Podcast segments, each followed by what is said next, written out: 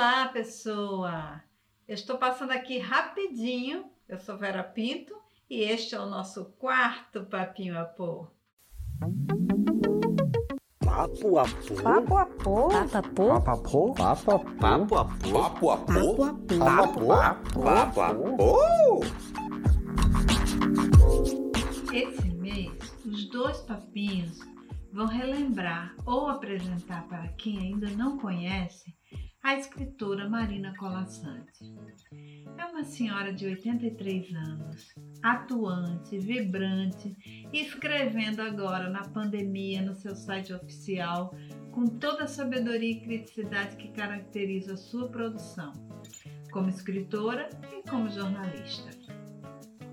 Marina Colassante nasceu em Asmara, capital da Eritreia, em 1937, quando este país do nordeste da África era uma colônia italiana.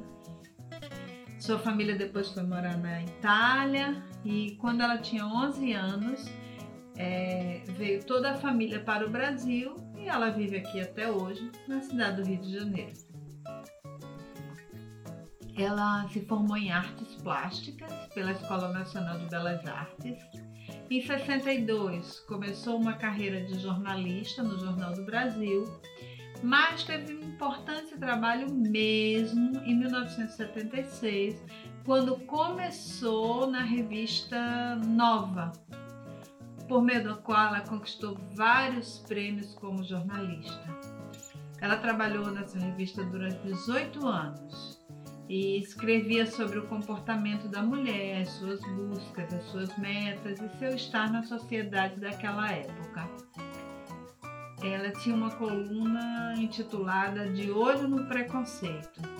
E toda essa atividade que ela desenvolveu como pensadora feminista, escritora, colunista, teve um papel muito importante nas décadas de 70 e 80 para impulsionar uma mudança dos costumes que cerceavam e cercavam a vida das mulheres na sociedade brasileira de então, que era mais machista, como se pode imaginar, do que a dos dias atuais.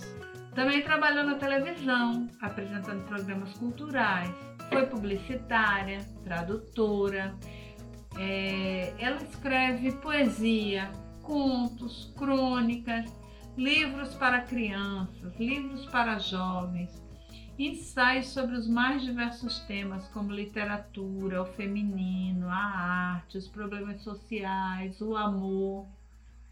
É maravilhosa, gente, por favor. O primeiro livro dela foi escrito em 1968 e hoje existem uns 70 livros publicados no Brasil e no exterior de sua autoria.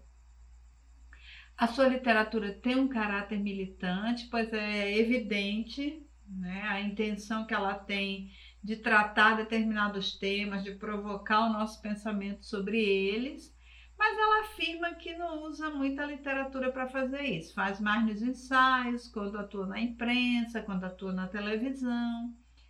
Mas ela também concorda que toda boa literatura é social, né? o que seguramente e que seguramente a questão do gênero que lhe é tão cara está ali implícita nos seus textos. Ela foi por duas vezes vencedora do prêmio Jabuti.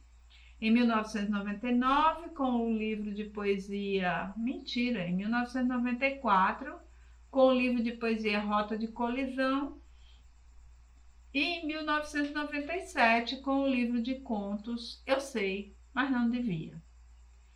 E é sobre esse texto que eu quero falar. Em 1980 eu cursava o ensino médio.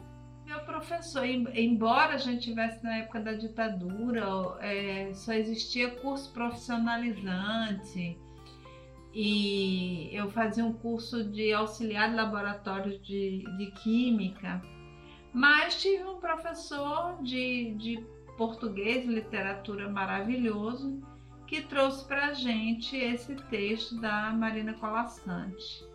Eu lembro ainda hoje da sala de aula que eu estudava e da sensação que eu tive quando eu fui apresentada esse texto Foi o primeiro texto dela que eu li. E era como se assim que a vida tivesse palpitando ali naquelas palavras, naquele pedaço de papel.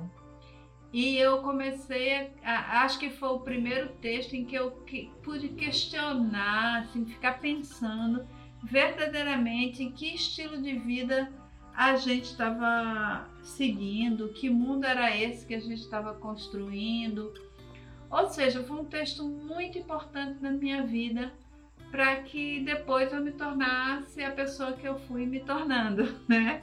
Que eu fui é, pensando sobre essas coisas de como cuidar do meio ambiente, qual o nosso lugar é, nesse planeta, qual o nosso fazer nesse planeta, né? Então, é tudo isso eu agradeço a Marina Colassante por esse texto maravilhoso que foi o que eu escolhi para ler para vocês hoje, porque além dele ter sido importante na minha vida, é, eu visito de vez em quando esse texto e agora na pandemia eu acho que ele cai muito bem, porque mais do que nunca a gente é, deve pensar das, sobre as coisas que a gente sabe, mas não devia.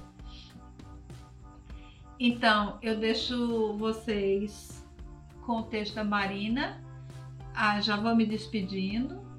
É, lembrem que no próximo dia 25 de novembro tem um novo Papinho a Pô, que a gente vai falar mais um pouquinho sobre a Marina Colassante. Mas na próxima quarta tem o Papapô, um programa maior, né? Porque quarta sim, quarta não, tem Papapô para audição. Fica com a Marina Colassante, um beijinho e até lá! Eu sei, mas não devia. Marina Colassante. Eu sei que a gente se acostuma, mas não devia. A gente se acostuma a morar em apartamentos de fundos e a não ter outra vista que não as janelas ao redor. E porque não tem vista, logo se acostuma a não olhar para fora. E porque não olha para fora, logo se acostuma a não abrir de todo as cortinas. E, porque não abre as cortinas, logo se acostuma a acender mais cedo a luz. E à medida que se acostuma, esquece o sol, esquece o ar, esquece a amplidão. A gente se acostuma a acordar de manhã sobressaltado porque está na hora, a tomar o café correndo porque está atrasado, a ler o jornal no ônibus porque não pode perder o tempo da viagem, a comer sanduíche porque não dá para almoçar a sair do trabalho porque já é noite, a cochilar no ônibus porque está cansada, a deitar cedo e dormir pesado sem ter vivido o dia. A gente se acostuma a abrir o jornal e ler sobre a guerra. E aceitando a guerra, aceita os mortos e que haja números para os mortos. E, aceitando os números, aceita não acreditar nas negociações de paz. E, não acreditando nas negociações de paz, aceita ler todo dia da guerra, dos números, da longa duração. A gente se acostuma a esperar o dia inteiro e ouvir no telefone: Hoje não posso ir. A sorrir para as pessoas sem receber um sorriso de volta.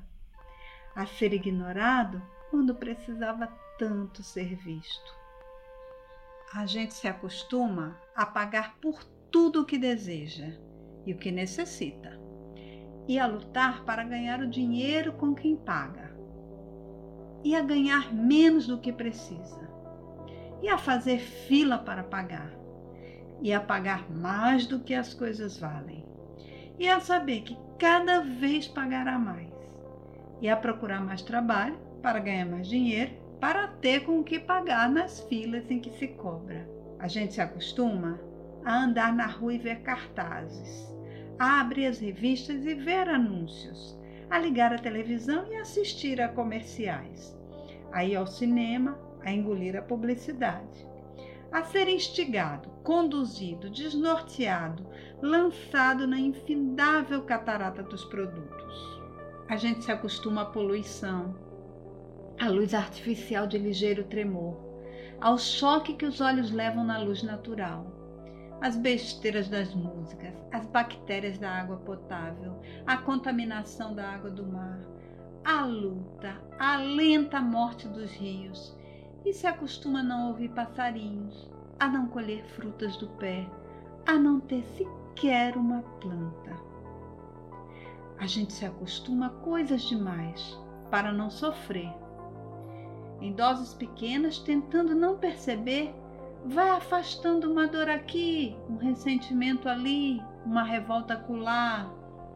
Se o cinema está cheio, a gente senta na primeira fila e torce um pouco o pescoço. Se a praia está contaminada, a gente só molha os pés e sua no resto do corpo. Se o trabalho está duro, a gente consola pensando no fim de semana. E se o fim de semana não há muito o que fazer, a gente vai dormir cedo e ainda satisfeito porque tem sono atrasado. A gente se acostuma para não se ralar na aspereza, para preservar a pele. Se acostuma para evitar feridas, sangramentos, para esquivar-se da faca e da baioneta, para poupar o peito. A gente se acostuma para poupar a vida, que aos poucos se gasta e que, de tanto acostumar, se perde de si mesmo.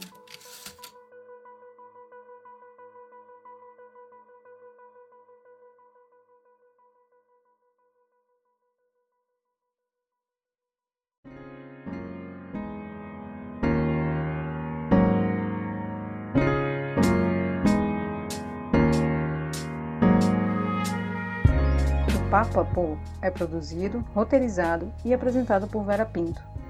A edição dos vídeos no nosso canal do YouTube é da Priscila Simas, que também é assistente de produção. A edição é realizada por Natália Araújo e Hanna Neri. Natália Araújo faz a coordenação digital. A crônica Eu Sei Mas Não Devia foi publicada no Jornal do Brasil em 1972 e atualmente encontra-se disponível na íntegra no blog culturagenial.com. As trilhas são da biblioteca de áudio do YouTube. Os efeitos sonoros são do site freesound.org. O Papo a Pô é gravado e editado em casa, preservando o distanciamento social e mantendo as relações vivas.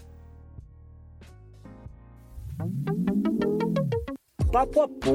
Ah, Papo a pô. Papo a pô. Papo a pô. Papo a pô. Papo a pô. Papo a pô. Yes.